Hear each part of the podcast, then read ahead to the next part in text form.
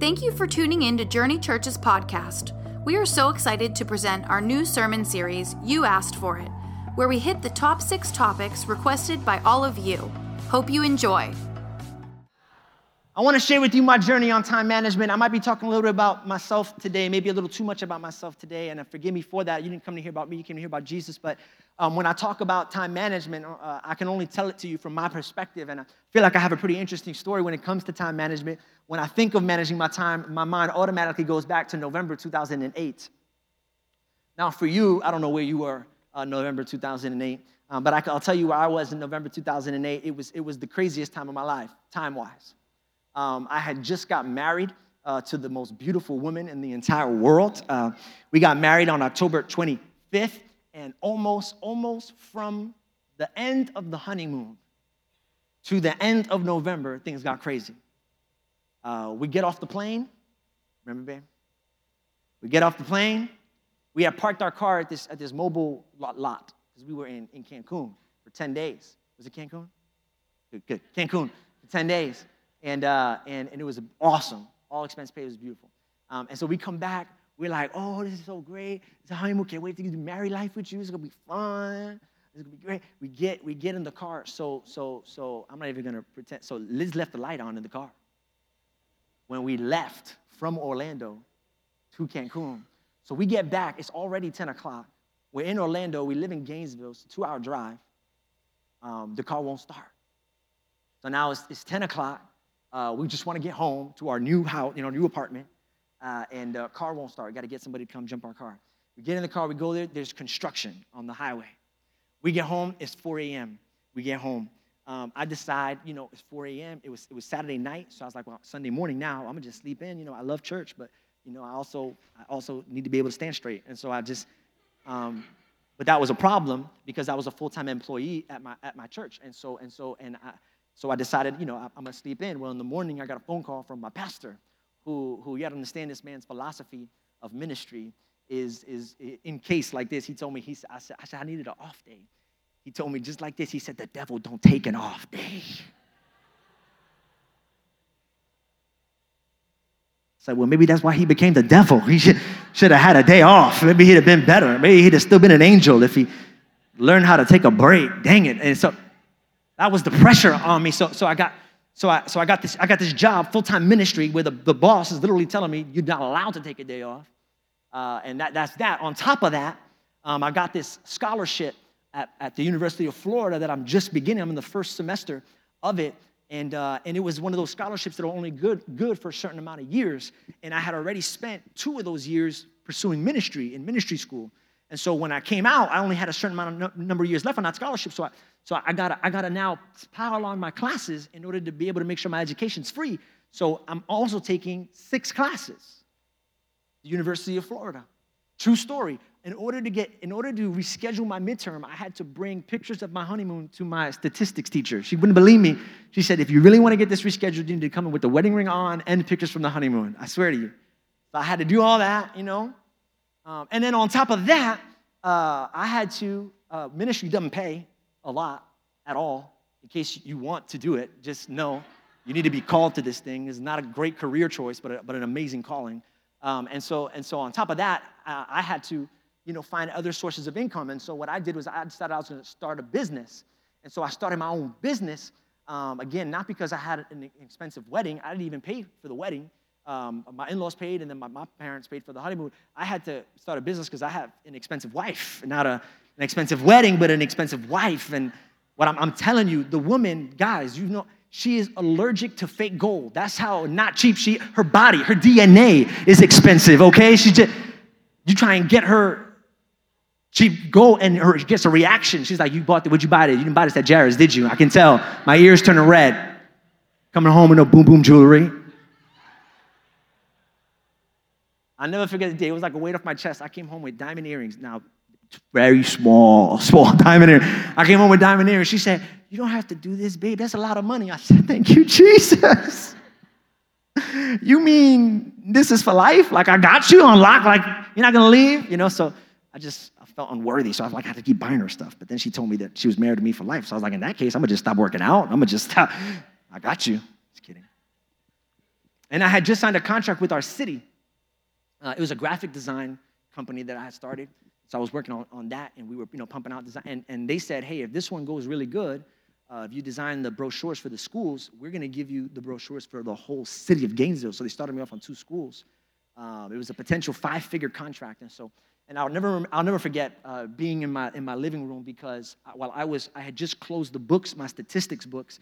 It was probably 10 o'clock at night. I just closed the statistics book, and then I had opened my laptop to start working on the graphics. And on the couch next to me is my wife, and she's watching, and I remember the show, Law and Order, SVU. And I remember she's watching it, not because I have a great memory, but because at the time we could only afford the rabbit ear antenna. We only had 3 channels that we watched, and it was SVU was one of those channels that we watched. And so I remember her watching it, and this depression set on me because I really wanted to be with her, but I'm over here handling this, and I'm not sharing this with you so that you can feel bad for me, like, spoiler alert, like I made it, I made it. I'm just saying that so that you know that I can empathize where you are.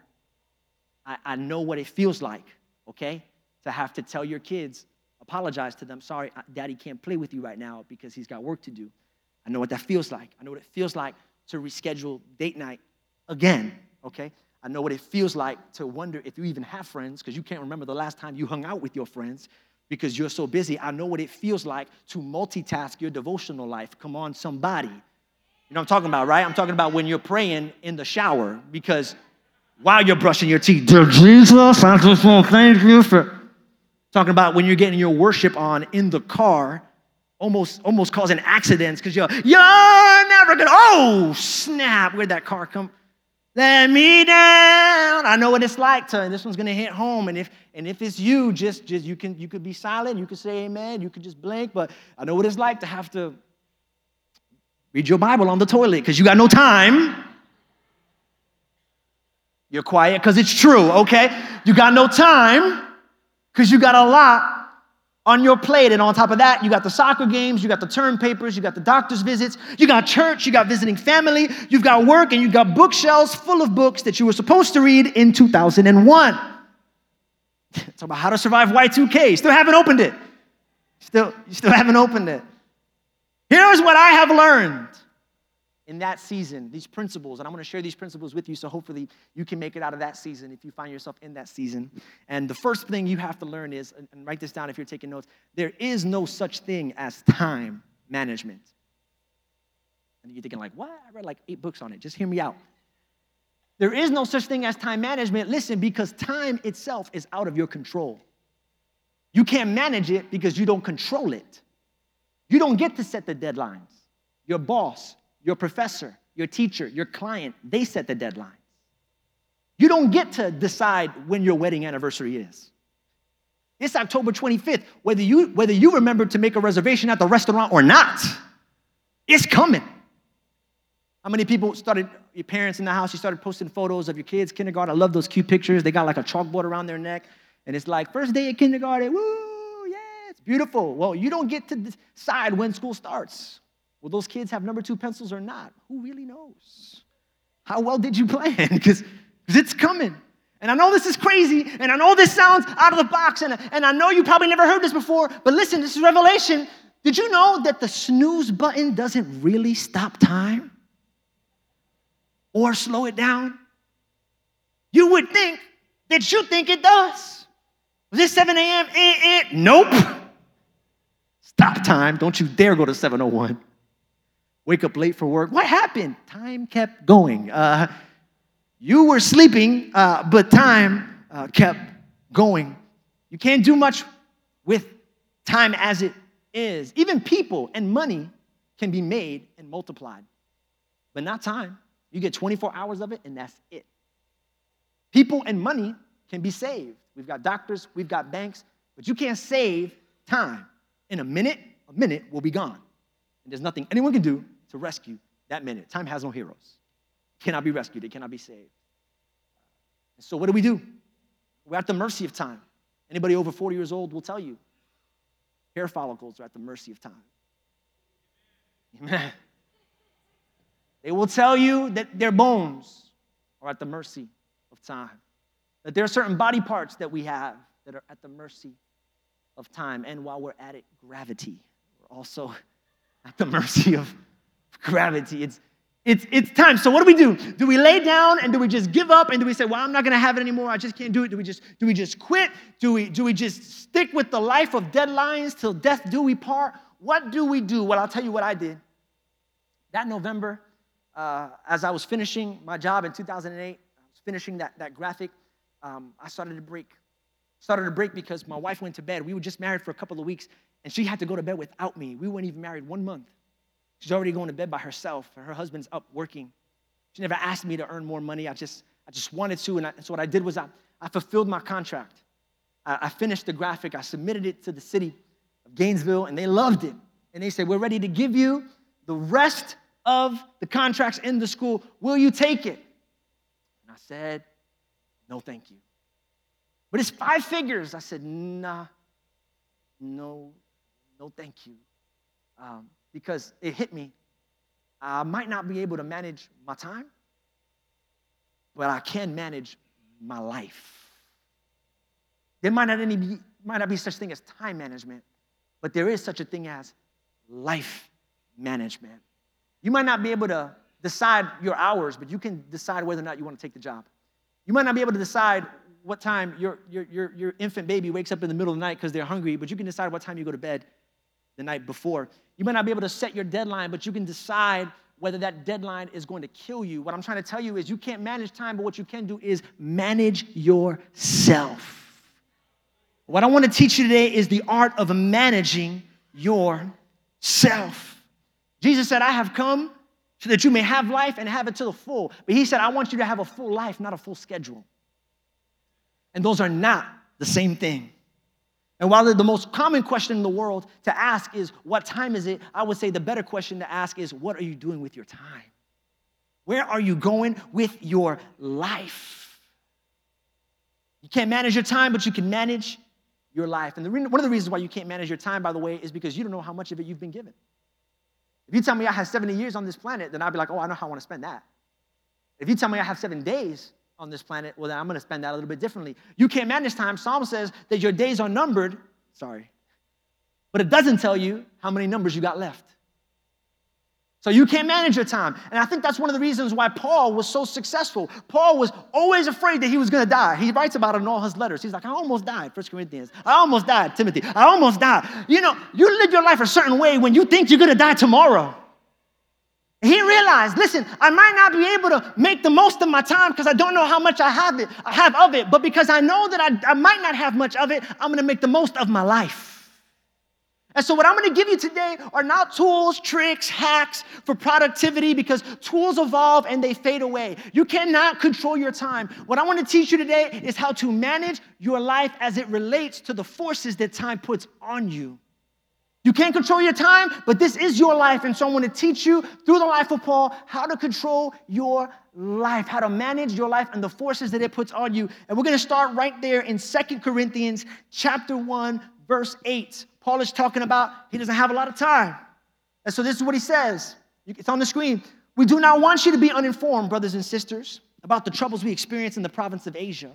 We were under great pressure, far beyond our ability to endure, so that we despaired of life itself. Indeed, we felt we had received the sentence of death. But this happened so that we might not rely on ourselves, but on God who raises the dead. Amen. Paul's so good. You know what made Paul so good? Not that he knew how to manage his time, but listen, that he knew how to manage the pressure that time puts on us. If you're taking notes, I want you to write this down. You might not be able to manage time. What you can do is manage pressure. You got to be able to manage the pressure. Paul was great at managing the pressure of the situation. He gets attacked by a mob and he sees an audience. So he's with the Gentiles and a bunch of people tried to kill him. He's like, oh, I got a nice group here. Let me tell you about Jesus. He gets shipwrecked on an island and there are a bunch of people who are hurt, and he just starts healing them, making the most of his time. He gets locked up in jail, writes 2/3 of the New Testament, just making the most of his time. He knew how to operate under pressure. How many people are good operating under pressure? Like, if the paper's due tomorrow, like, you just become Shakespeare. Like, you just pump out that paper. Like, The less time you have, the better you are. Raise your hand if that's you. Raise your hand if you choke under pressure. You suck under pressure. The time comes and you're like, that's it, it's over. I just can't. It's not happening. It's due tomorrow. I quit. I can't. I feel qualified to talk about managing pressure because of what I do for a living. I have to talk for a living. They say the two greatest fears in life are death and public speaking. On top of that, I do public speaking on behalf of God. I feel some pressure. I get nervous every time I preach. All my friends know, my close friends know, I don't eat anything before I preach because it doesn't sit right in my stomach. My wife saw me getting nervous this week, went to preach in Oklahoma. She came with me. She said, man, you're just so nervous. Do you get more nervous preaching at home or do you get more nervous preaching on the road? I said, home. She said, why? I said, because I can preach the same message out there. They never heard that before. I can't come in here talking about, I want to talk about say something today. I want to talk about, that's the title of yesterday's message. I got to bring something to you. I got to bring something fresh to you. And I got to bring it every Sunday because Sunday is coming whether I'm ready or not. And if they don't like me over there, no problem. I don't go back. But if you don't like me over here, you don't come back. I got some pressure. You know, sometimes I wait back there, that last song, and I honestly think to myself, why don't we just keep singing? Like, just one more song. Just let it go. Like the Holy Spirit's in this place. Just let it run. I swear I thought that last night. I saw the song list. I said, this is a good list. We should just keep on going. It's pressure, man. It's pressure. Now, that's my world. What's the pressure in your world? Maybe you're a high schooler. You just became a freshman or you just became a senior. And you got that V card. You're a virgin, but you got a bunch of friends looking around you talking about, hey, I wonder what time. When are you gonna get in that relationship? And time is running out, and you gotta be able to, are you gonna find that person? You're gonna have that sexual experience, and you got that time running out. Maybe you're still single. You're 30s, and now you're gonna be pushing 40, and you're thinking, whoa, the time is running out, and I need to find somebody quick, because the makeup can only, I'm just kidding. Because I need to find, that's not nice. That's not nice. Forgive me. I need to find somebody because the pressure is getting real. Maybe the clock that's bringing pressure on your life is not the clock on the ceiling. Maybe it's the biological clock. Because you're a woman and you still haven't been able to have a child yet. The clock is ticking. Maybe it's the clock of your finances. Maybe you just got your mortgage in the mail and you said, how many more years I got left on this thing right here? And when you see that, the pressure begins to build. Maybe it's the pressure of your prime. Some of you guys are in a profession that has a window, and if you don't succeed within that window, the chances are you will never succeed, and now you're beginning to feel the pressure of your time. And I want to teach you today not how to manage time, because it's not really time. I want to teach you to manage pressure, because the longer you wait, the longer it takes for your dreams to be fulfilled, the longer it takes for the promise to happen, the longer it takes for you to reach your goals, the longer it takes for you to get there wherever there is, the more the pressure builds. And if you cannot manage the pressure will overtake you. Yes, the clock is ticking. We can't do anything about the clock. The question is, how will you manage the pressure? Now, to explain this and to help me explain this to you, I had to bring out an old school game. I don't know if you remember this game, and I'm actually need some help too. And so, Josh, my man Josh, will you come up here, man, and just help me real quick? Yeah, I had to get the best looking dude in the audience to come on up here. Yeah, put pressure. I put pressure on you. No, not that. We'll leave that there. Okay, yeah, go ahead. How many people remember this game when you were a kid? Remember this? Remember that? What's it called? Yeah. Put the pieces into the slot. Make the right selection. But be quick, you're racing the clock. Goes perfection. That's right. Give it up for y'all 90s and 80s kids. And pop goes perfection. This game terrifies my son. I didn't play this until Christmas. Come Christmas, my mom pulled out the game, and I don't know if you've ever played this game before, but what happens is you set this timer. Set the timer, and then you push down the blue. Push down the blue. Push it the whole. No, not that one. Push that down. Yeah, push that whole down. Boom. Push all the way. Okay. Good. Let it go. And then what happens is, and if you don't put the pieces back in time, by the timer runs out, pop! And so my son didn't know how to play this game, and so we put it in, and the thing goes off, he starts crying, going crazy. Doesn't want to play the game anymore. And so we had to stop the timer to let him put the pieces. And the crazy thing is, when the timer was stopped, he did great. He aced it, like in 30 seconds, because he's a genius. And so when the timer was off, he nailed it, dude. He nailed it. But when the timer went on, he couldn't put one piece in. Why? Because the pressure. Pressure was too much. Pressure got to him. Few people can. And unfortunately, I think that's how life is. So I'm gonna hold this for you. I think life is a lot like that. See, there's a Josh has got a life, and Josh is gonna try and put the pieces of his life in place. Are you ready? And so we're gonna start. Okay, this is your life here, bro. All right. Sounds good. Okay. Because the problem is, there's a timer in this game, a stop button, but there's no stop button on the timer of life. And so. Go ahead. Yeah. All right. You're in your 20s now. You got to get a house. Come on, get a house. You still haven't got the house? Too late. Now you're in your 30s. You're in your 30s. Okay. You're not married yet? You're not married and you're in your 30s. You're never getting married. Go ahead. Just put that in there now. Okay. Nope. I guess you're never going to get married. Okay. Well, if you're not going to get married, you should at least, get a promotion in your work up. But now you're 40 and the young guy got the promotion. And so now you ain't got that. All right. And now you're 50. Okay, you got how much saved for retirement and you're 50? No. Not gonna work. You're not gonna make it. And that's life. We're trying to fight for perfection, but the pressure of the timer doesn't allow us to accomplish the thing that God really wants to give us. And give us is the key word, by the way, because this is life without God, but let me show you life with God. Hold that. God doesn't start the timer at birth. He's like, all right, you better read your Bible. You better pray. You better get this out. Because that timer's fit. No, you know what he does? Give me. He says, I don't think you're going to finish. But I got good news. I got a son. And he beat that game 2,000 years ago.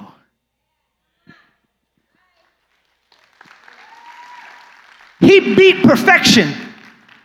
2,000 years ago. And here's the good news. Now that he's beat it, you don't have to. And so what he does is he says, so here's what I'll do. I'll trade you. I'll trade you your broken, imperfect, messed up, in pieces life for a perfect, whole, completed one. That's the good news of Jesus Christ. Not that he took up your sins on the cross, but that he took up the pressure of perfection. When he died, he said, you don't got to do it. I'm going to do it for you. Don't sweat it. I got it. Isn't that good? I almost call this message the pressure of perfection. I'm going to trade it. You don't got to be worried anymore. I'm going to finish it for you. I finish it. Now you take it. Now you got to understand, because I know what you're thinking. You're thinking, amen, amen, amen. But when you go home, you don't feel like that. You feel like this. And so my question is, if I'm that, why do I feel like this? It's actually a really good answer. And we got to get just a little bit. I got to teach a little bit. It's okay if I teach a little bit. I got to teach a little bit. You see, the New Testament has this doctrinal kind of dichotomy. It talks about the difference between your standing and your state. Now, and I got to explain that real quick. See, because your standing is the way God sees you. Think about it in court when you get the innocent verdict. Now your standing has changed. You are innocent. But if you got that ticket for speeding, how many people know that when you leave that courtroom, you're still going to have a problem speeding? Speeding is your state. Innocence was your standing. And so in God, we have a standing, but in our everyday life, we have a state. And so when Jesus died on the cross for your sins and for my sins, your standing was changed. When Jesus sees you, when God sees you, he doesn't see this. When God sees you, he sees that. But when God sees that, that doesn't mean that this hasn't changed. Your standing is perfect, but your state is still in the process of coming together.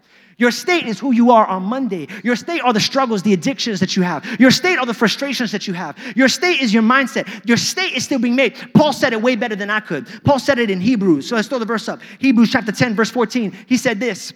He said, for by one sacrifice, he has made perfect forever those who are being made holy.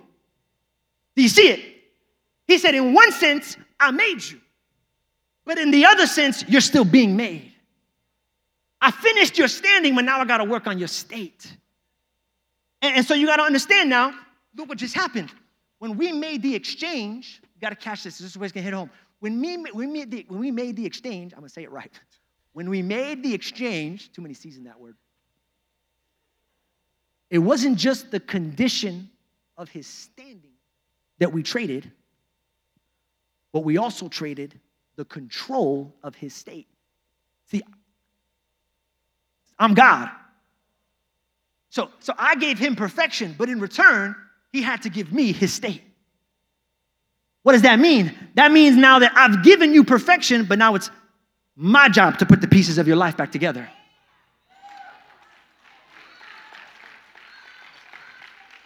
And so I give you your standing, but you got to be willing to give me control of your state. You got to let me put the pieces of your life back together, which freaks us out.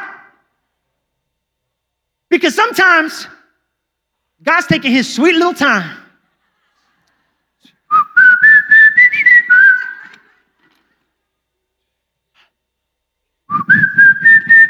And there you are, 40 years old, still ain't married. I don't like them.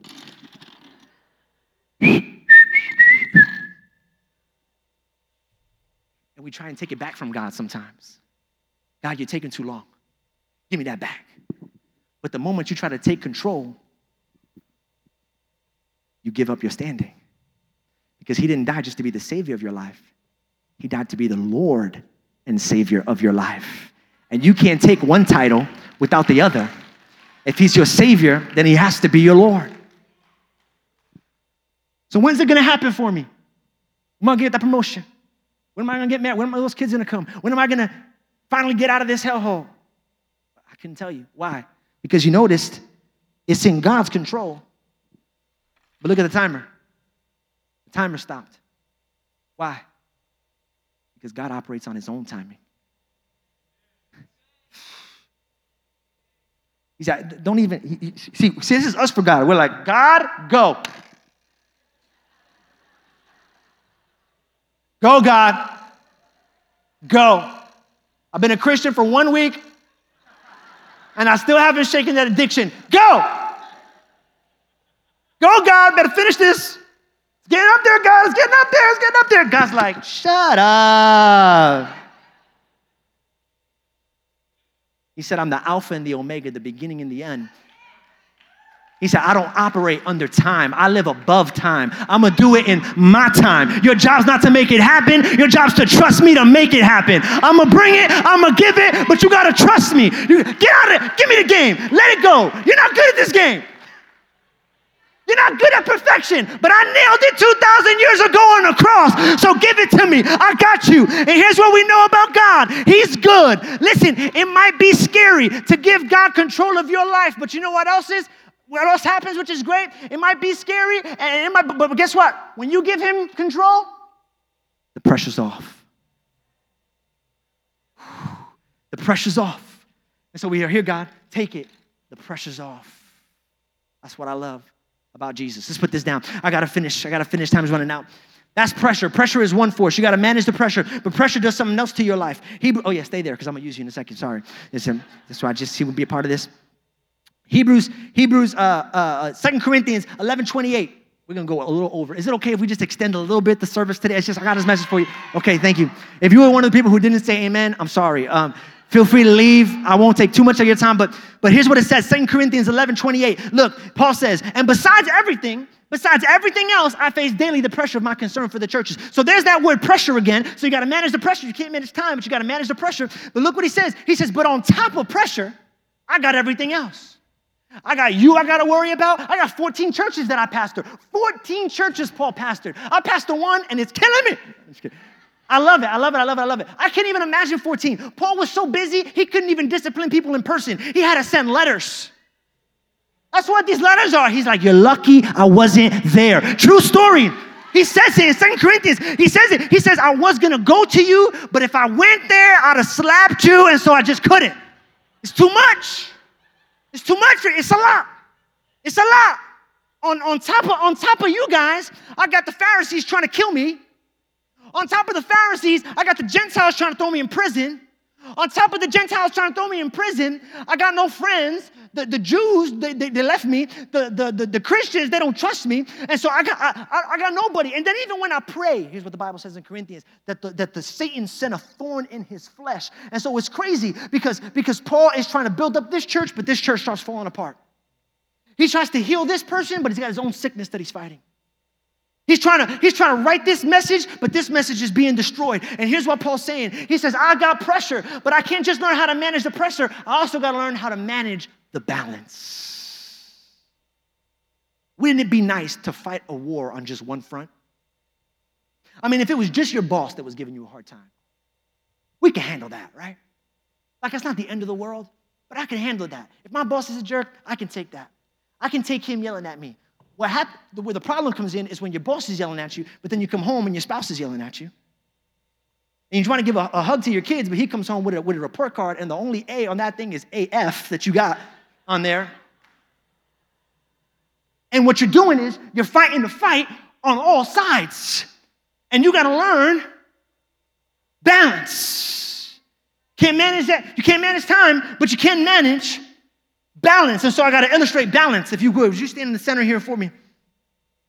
Okay, balance. Are you ready? I need you to stand on one leg and hold it. Okay, you might be good if you hold your arm down. Yeah. Balance. How many people think that's hard? Yeah. Well, you try it if you don't think it's hard. How many people think that's hard? And he's just by himself.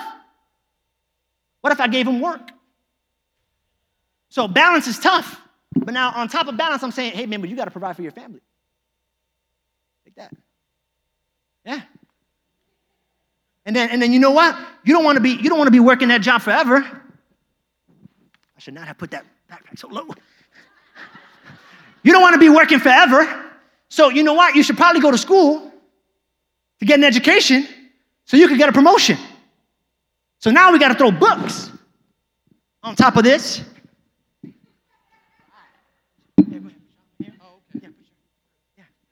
Okay. Yeah. Got you. Now, go ahead. Now you got to balance school. Yeah. And work.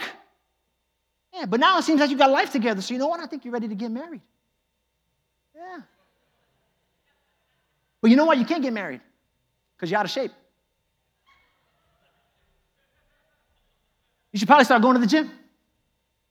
Yeah. Start going to the gym. Start working out. Come on. Hey, don't lose balance now. Don't lose balance. You need to switch legs. That's okay. You can switch it up. Yeah. Go ahead. Yeah. So now you got the gym, and but now the girl comes. Oh, he found her. Her name's Sarai. Yeah. Come on, Sarai. This is his actual wife, by the way. So if things get personal, it's okay. It's biblical. Come on. So now he gets her. Go ahead. Balance. Go ahead, Sarai. Hop up in there. Yeah. So now you got a wife. Now you got, no, you can't cheat. Okay, now you got work, you got an education, you got working out, you got a wonderful, beautiful wife, amen. But guess what? You got that promotion. And so many of us think, if I just get the promotion, life will be awesome, right? What you don't know about the promotion is that the promotion just means more work. I can't wait till I get that promotion, okay? Bam, you've been promoted. Now you got more work to balance. But then you get invited to church by a friend. Come on, Alex. Alex is one of his friends. Alex is going to represent Jesus because Alex is a man of God. Come on, Alex. Come up here. Stay balanced now. Stay balanced. All right, Jesus. Come on, Jesus. You just started going to church.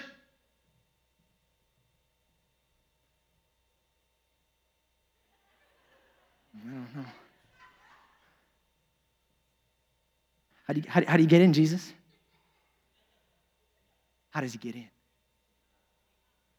How does he get in? He could hop on his back. Whoa. But if he did, what would happen?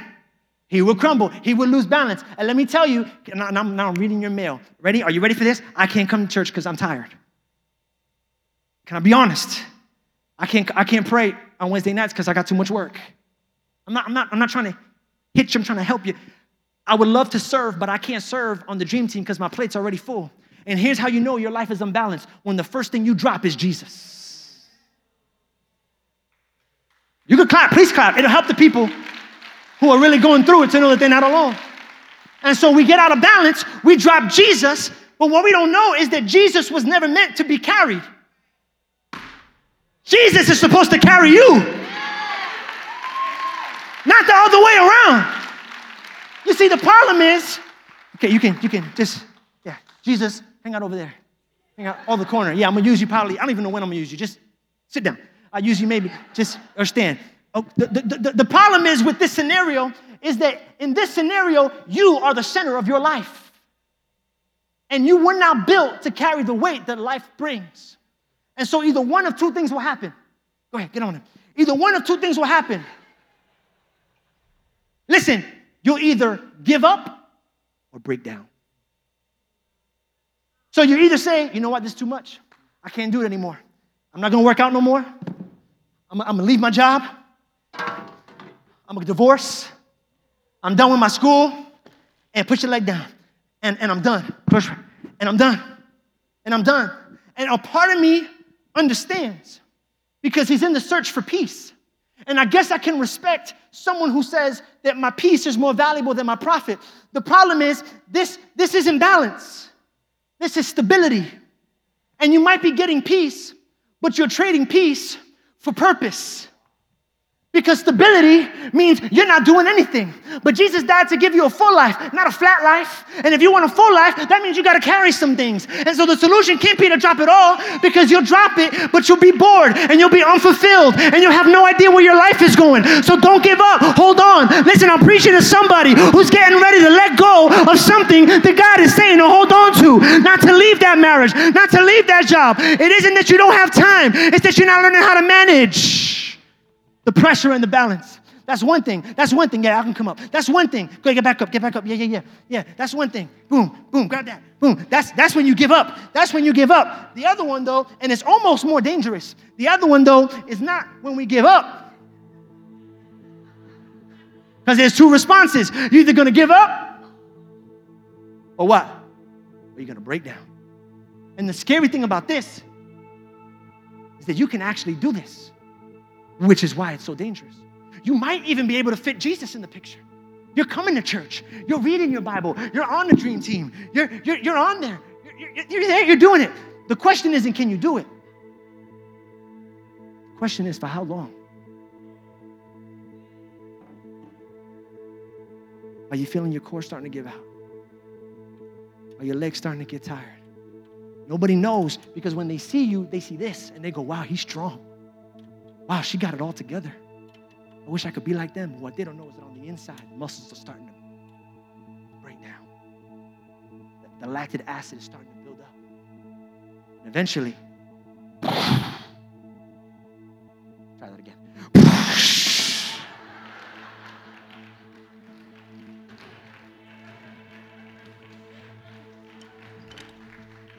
You suffer from a breakdown. The problem is you were created to be a follower of your faith, but never to be the fulcrum of your faith. Fulcrum, that's a good word, right? It's a college word. I know you're probably like, amen, what does fulcrum mean? I put the definition on the screen for you. Fulcrum, the point on which a lever rests, or is supported on, and on which it pivots. You know, fulcrum, like, clear out. A fulcrum, like on a seesaw. This right here, it's a fulcrum. It's what it's called. You didn't know that. You just thought it was a seesaw. No. There's a fulcrum. And I was looking at this the other day, and I was thinking, how cool is this? Because this fulcrum is so strong that not only can it take the pressure, but in taking the pressure, it can also manage the balance.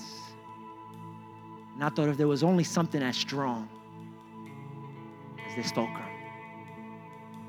there was only someone who, with outstretched arms, could be the rock with which we build our house on, so that when the storm comes, we shall not fall, we shall not break, we shall not give up. If only there was someone who said, cast your cares on me, and I will give you rest. If there was only somebody who could take the pressure and the balance. Come here, just you alone. Get in that position one more time. God says, that posture's good, but I got one posture that's even better.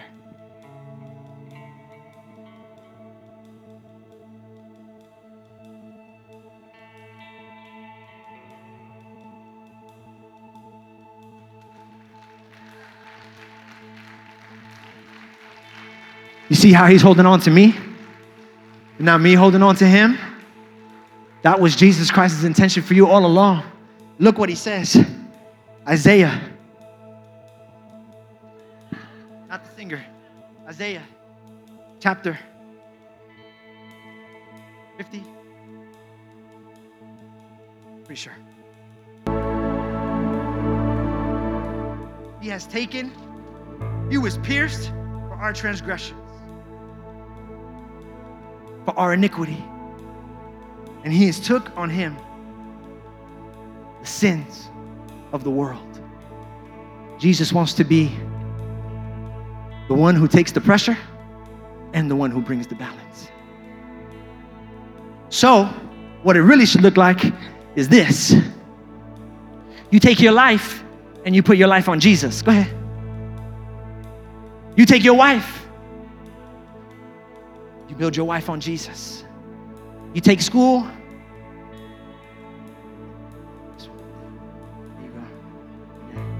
She got to go to school too. You got, yeah, where you now? Yeah, you got that. And guess what? Jesus is so strong, now you got space for other things. Now you can actually join a team at church, because now you can do ministry and actually help other people. Elmer, will you come? Now you can actually help other people. And so now you got other people in your life who now you can help lift up, because you're blessing other people. And now you can actually pursue other things and more relationships in your life. Zelly, do you got pants on? No, you got skirt on. Okay, let me guess. Jose, come on. And now you can actually start. And now you've got balance. Now you can do a lot more that you could in the beginning, because your life is resting on somebody who is strong enough, who is big enough, who is good enough, who will never let you go and never let you down. He's got mercy in his arms. He's got grace in his arms. He'll take the pressure and he'll provide the balance. But you got to build your life on him. Here's when it doesn't work, though. Come here. You get on there.